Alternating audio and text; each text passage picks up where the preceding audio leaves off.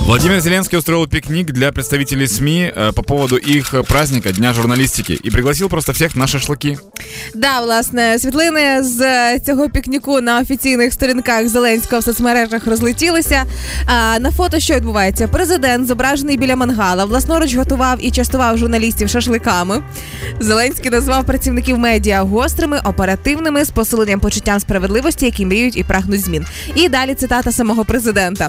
А, була розмова без табу, гострі питання і мої чесні відповіді. У мене виникають питання, що ж це за гострі питання на шашликах та. Н- Но на шашлыках есть очень много острых вопросов. Конечно, вам свининку чи телятинку, Например, мариновать в майонезе либо в луке, а кетчуп чи аджику до м'язка. поливать пивом или водой. Попробуйте там м'яке чи ще поставити трошки. Как сделать так, чтобы мясо в шампуре не прокручивалось?